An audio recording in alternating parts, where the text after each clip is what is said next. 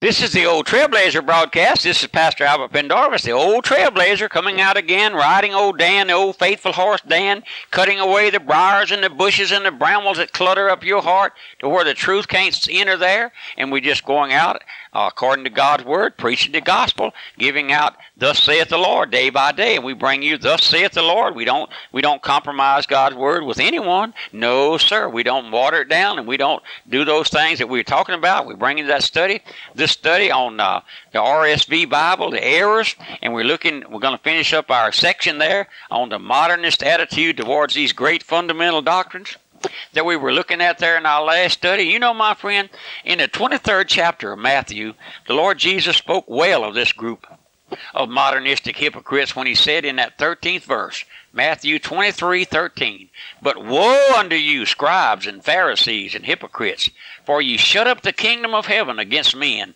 for ye neither go in yourselves, neither suffer them that are entering to go in. This is a this is true of this group of modernistic uh, liberal scholars. They are a group of hypocrites who will not go into the kingdom themselves. They have all these high degrees behind their name, and they're puffed up with pride and Doctor So and so and all of those things. But listen, Listen, they're doing everything in this world to hinder others from going in. Christ said in Matthew 15, 13, they be blind leaders of the blind, and if the blind lead the blind, they both shall fall into the ditch. Are you going to follow these blind, unsaved religionists, my friend? Or will you ask the Lord to, to show you show you the truth that you might follow on to know the Lord. The greatest thing in this life is to come to know the Lord, the Lord Jesus Christ as Lord and Savior. My friend, it's not a it's, Christ is not a mythical God, something the figment of your imagination. No, sir. He's a Son of God, the very Son of God. And we want to look now at the translator's reasons their reasoning behind this new translation. This is going to be interesting, my friend. I hope you'll stay and listen. In our introduction, we want to discuss some of the reasons that the Council, National Council of Churches, gave as the basis for this new translation known as the Revised Standard Version. The first reason they give, according to the language of the chairman of the committee, who was Dr. Luther Weigle, is that there are over 6,000 errors and contradictions in the King James translation. Oh, my friend, this statement, which is not according to facts, has been taken up by every modernist all over the country and harped on. Professors in seminaries and preachers in the pulpits have added their voices to this old criticism, criticism saying, you know, there are 6,000 errors and contradictions in the King James Version of the Bible. My friend, let me call your attention to two facts. First, this has been the cry of modernism for many a year, with the view of getting the individual to doubt the Word of God. The second fact that I call your attention to is the testimony of Dr. B. H. Carroll, founder of the Southwestern Theological Seminary there in Fort Worth, Texas, going on now to be going on to be with the Lord, one of the greatest gospel preachers who ever stood in the pulpit. He was a noted infidel and modernist before the Lord saved him, and this was his cry in the days of his infidelity that there were over 6,000 errors and contradictions in the King James translation. In his spiritual blindness and infidelity, he had gone through and marked the Bible, studying it just to find errors, and with the brilliant mind that he had, the average individual could not stand in the face of his argument. I want you to listen to the statement that Dr. Carroll made the very night that the Lord saved him. Listen now, quote, that night when God saved me, the first thing I did when I reached home was to get my Bible. To my glad surprise, ever supposed to be error and contradiction had fled, and I could not find one single error or contradiction in my Bible. And the rest of that night I read Pilgrim's Progress. If only these modernistic infidel, Christ hating translators and other infidels, Christ defying professors could be saved and come to know Christ as their Lord and Savior, all these supposed errors and contradictions in the King James translation would flee away as they did before the eyes and understanding of Dr. B. H. Carroll. Now, my friend, what a gracious statement. Let me read part of it again. The night when God saved me, I'm quoting Dr. Carroll, The first thing I did when I reached home was to get my Bible, and to my glad surprise, every supposed to be error and contradiction had fled, and I could not find one single error or contradiction in my Bible. Another reason these folks give for their new translation is that so many English words have been changed and their meaning in the last few decades, and it was their purpose to bring out in their translation up to date in the language that would be up to date of the people. they would want you to believe that there are hundreds and hundreds of English words that have changed their meaning, but this is not the case. There are a few English words in the King James Version which have somewhat of a different usage today than they did when the King James translation was made back in 1611. But let me ask you this question. Who, who would want to change Tennyson or Shakespeare to eliminate the archaic words in their writing. Any high school student with a, just a little study can understand Shakespeare and Tennyson and Milton. And who would want to sit down and rewrite all the laws of our state to take out a few archaic words? You would think a person was crazy to do that, wouldn't you? Let me give you a word of personal testimony. Listen now. As far as the old trailblazer, I don't think there ever was a more ignorant individual. I've been called ignorant. I have, but I find no trouble in understanding the King's Version, King James translation. No, if you come upon a word you don't understand, do like I do. Get a good dictionary, good Bible dictionary. Furthermore, it was the King James translation that the Holy Spirit used to awaken my poor soul and then to bring me on to Christ. Let me tell you something, friend.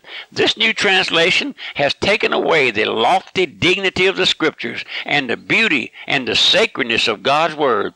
To read this new revised version does not even seem as if you're reading the Bible. They have lowered it to the common level of a depraved man. Someone wrote the other day and said, Pastor, I went to church Sunday and my pastor began to read out of that new Bible. It sounded like he was reading a newspaper.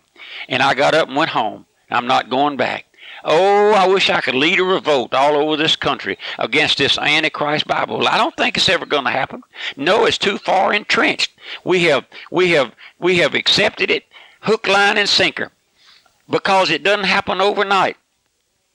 I was telling my congregation just recently of an incident that I think should shed a lot of light on, on how things change. They don't change overnight. No drastic changes. No, sir. It's like you take a, a frog and dip him down into a pot of hot scalding water. And the minute he touches it, he'll begin to jump and jerk and jerk and try to come out of there. But you put him in a pot with cold water in it, and set it on the stove, and bring the heat up real slowly, and let that water get warm, a little warmer and a little warmer, and finally it'll get hot enough that he'll die right there because it was brought on slowly. He didn't have sense enough to see the change, that to feel the change in the water temperature until it was so hot that it took his life. Now, my friend, that's the way it is. That's what's happening all over this world. We're turning out these new 90 day wonder preachers. They don't know uh, A from Bullfoot. But listen, my friend, they've been doped and duped into believing what these so called renowned scholars believe. And when they tell them you, they wouldn't go against one of you, one of them for nothing in the world because they're, they're trained to never go against the voice of authority. Another reason that, that, that they have is that they have access to more documental evidences and more earlier manuscripts, and therefore they can give us a better translation. Oh, listen, my friend. An old man who is a Greek scholar made this statement. However, I think the early translators had something that we do not have. They studied language all their life. The best the best linguist is an amateur compared to Luther and Calvin, to say nothing of scores of pious men who wrote their early dissertations in Latin and Greek. Let me add another statement. We do not have scholars today who can hold a light to those scholars back there. And I tell you another thing. Those scholars like Luther and Calvin and Augustine and others had a reverence for the Word of God that these modern translators don't have. Those scholars believed in the virgin birth of Christ. These modern translators do not.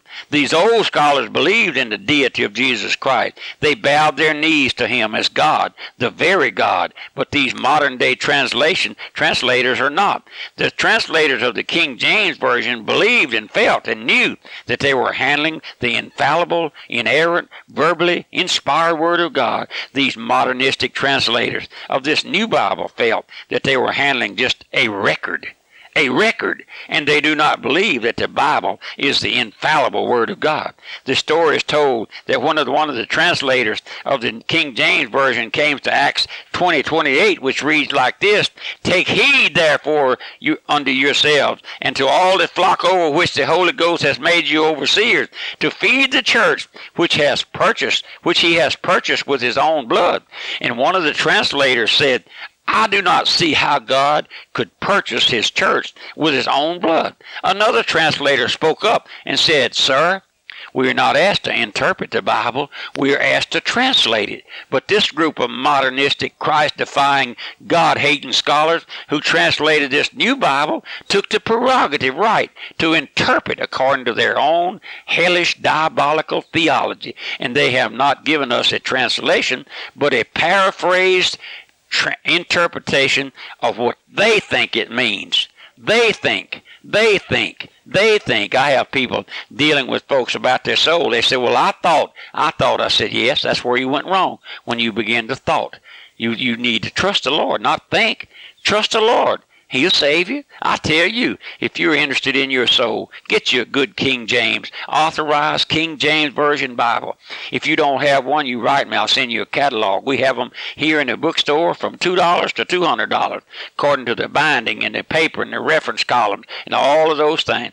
And if you tell me you can't afford a little cheap Bible, King James Version, you out there somewhere in the bend of the creek and you don't have any money, you write me. I'll send you one, free and postpaid, just to show you that we want to, we want you to hear the truth. We want you to see to see and know that God is on the throne, my friend. We're not we're not serving some little uh, two by four God sitting on the sideline of time, wringing His hand, hoping that you or somebody will come along and give your heart to Jesus, my friend. That's diabolical to the core. Our God is on the throne. He sits on His throne. He's angry with the wicked every day. You wicked.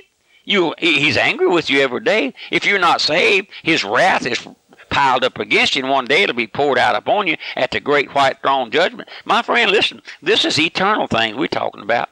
This Bible that we're talking about to be misinterpreted, mistranslated, it's our roadmap to heaven. If the roadmap is erroneous, you'll never get to heaven. The Bible says ye shall know the truth, and the truth shall make you free. But if Satan uh, attempts and, and, and manages to get rid of the truth, as he's doing, you won't hear the you won't hear the truth. I've been in bookstores all across this country, and I can't find a King James version of the Bible. They have everything in there, nothing but trash. I'm telling you, large bookstores, Baptist bookstores, other by other Protestant bookstores, and world well known, world known. Go in some of your me- mega bookstores and see if you can find a King James version of the Bible in there. No, sir, you'll find the Living Bible and the and the uh, RSV Bible, and you'll find the Women's Bible and the Afro American Women Bible. You'll find all of those things. But my friend, it's only trash. This is the old Trailblazer broadcast, my friend. Surely I'm stirred up at this time because I see error. And when I see error, it's like a snake to me. I want to take a hoe and chop his head off. And that's what I want to do to error in God's Word. It's, it's not God's Word anymore. It's these scholars, these modern liberal scholars' Word now. They, don't, they ought to not put Holy Bible on it. It's not holy anymore. Would you, would you write me let me know if you're listening? Help me with this broadcast. I'm attempting to get out the gospel to a lost and dying world. Remember, my mailing address is the Old Trailblazer, Post Office Box 1810, Walker, Louisiana 70785. Goodbye and God bless you.